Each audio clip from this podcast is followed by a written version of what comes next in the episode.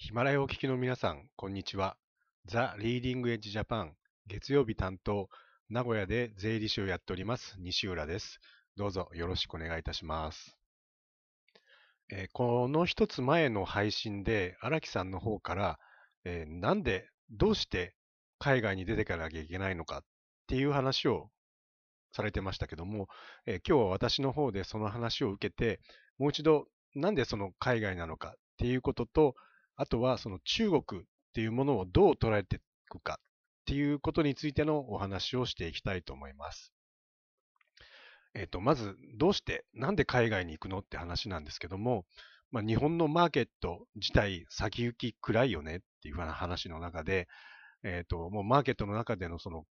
競争過当競争、どんどん競争が厳しくなってますし、で人口がこれからどんどん減っていくっていうような中で、こうマーケットがどんどんシュリンクしていってしまう。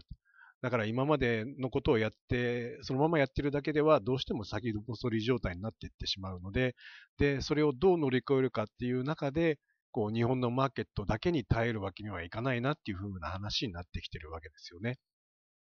だからもし、この自分たちの商品とか技術とかサービスっていうのを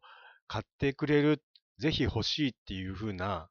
ものが、日本以外のマーケットがあるのであれば、それをこう積極的に活かしていくっていうのは得策なんじゃないかな。でそういうことをやっていかないと、こうシュリンクしていく日本のマーケットだけに頼っているわけでわけにはいかなくて、それをやってしまうと、今日この業績を伸ばすどころか、こう維持維持もできなくなっていってしまう。っていうことは考えられるわけですよね。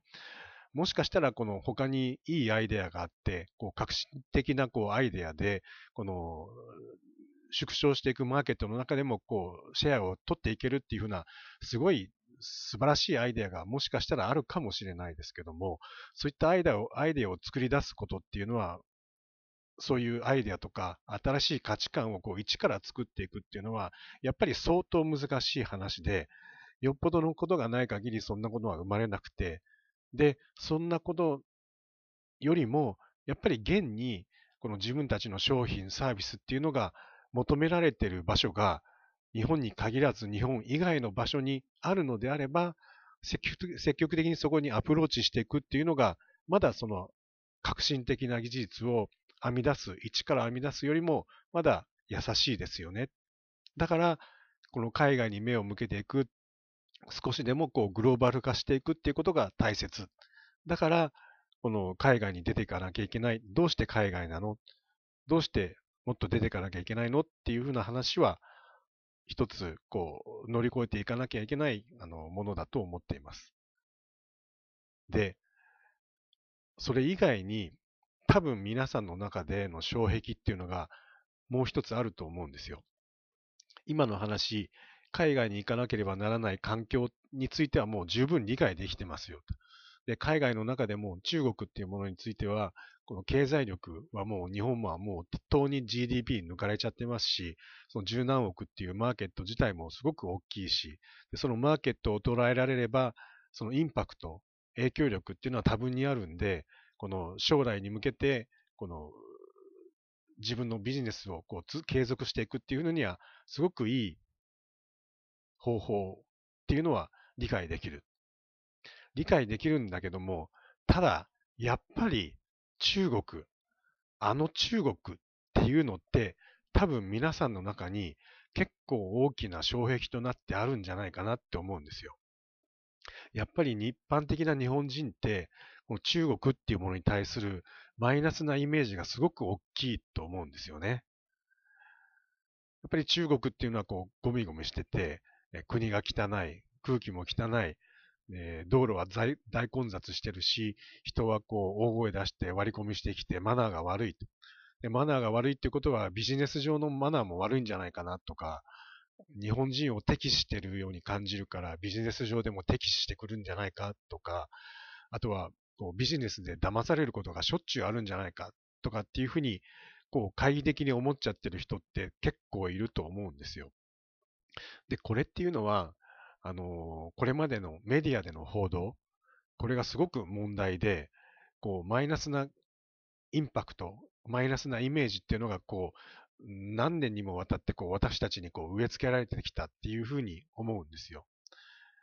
で、実際にこの3、4年前にこう日本に来てた中国の人たちってやっぱりこうグループで固まってたりとか大声出したりしてたり、なんかちょっとマナー悪いなっていうふうに見られてたところはあると思うんですけども、あったと思うんですよ、実際。でも今、その中国から来てる人たちに目を向けていただくと、多分そんな光景って大幅に広がって減ってってると思うんですよ。で、実際に中国に行ってみた私たちリーディングエッジジャパンのメンバー、まあ、臨沂っていう地方都市ですけど、その汚いとか混雑しててマナーが悪いっていうのはもう一切感じられない。あの、そういうイメージを植え付けられてる私たちにとっては、そうやって言われても、そう簡単にこう、理解できないですよって思うかもしれないですけど、実際にそれが現実なんですよ。もう日本なんてマナーでも街の綺麗さでも、こう、あっという間に抜かれてっちゃうんじゃないか。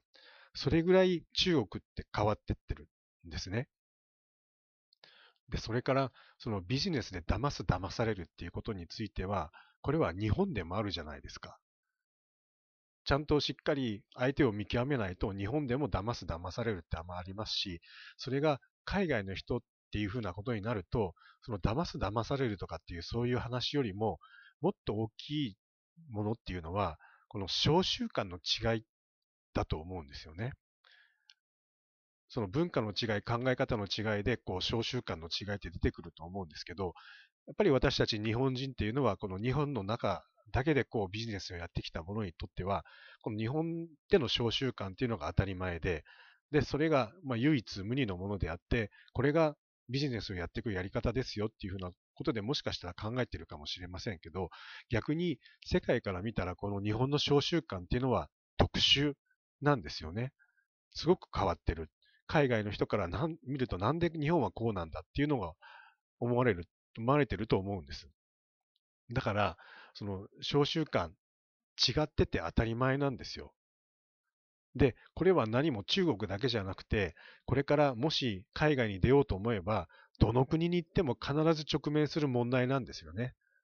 だからこれは中国云々ではなくて、あの、海外に出ていくこと自体も違う文化の中に飛び込んでいくので、こういうものはあらかじめ理解したり、そして受け入れるっていうことをしない限り、それはもうどこまで行ってもうまくいかないんですよ。だからそれをうまく受け入れて、うまく適合して、初めて海外でやっていける。中国だからうんぬんっていうわけではないと思うんです。逆に、ともすれば、この世界全体、いろんな国の人とお付き合いしましたけども、ぱりこのアジア人、同じアジア人っていうのは、他のヨーロッパ人とかアフリカ人に比べて、やっぱりこう、考え方の感覚が似てる、肌感覚が似てるっていうところがあると思うんです、実際。この島国の文化と大陸の文化、やっぱりそこの考え方の違いっていうなのはあるか、あると思うんですけど、でもやっぱり同じアジア人、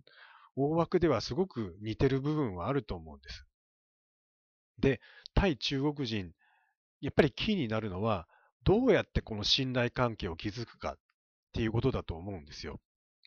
中国人っていうのはすごくいろんな人に対してフレンドリーだと思います。フレンドリーなんですけど、そこの本当に、本当の中核、中の方に入っていくっていうのはなかなか難しい。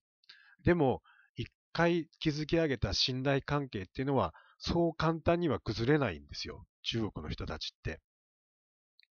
で、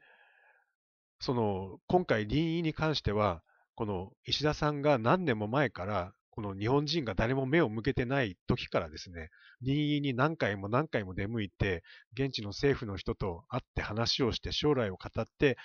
本当にこう築き上げてきた固い信頼関係があるわけなんですね。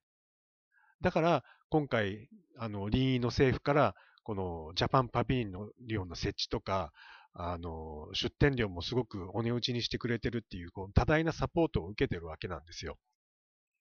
だからこう、臨沂に出店することに関して、この臨沂市政府との信頼関係がすでにあるわけなんです。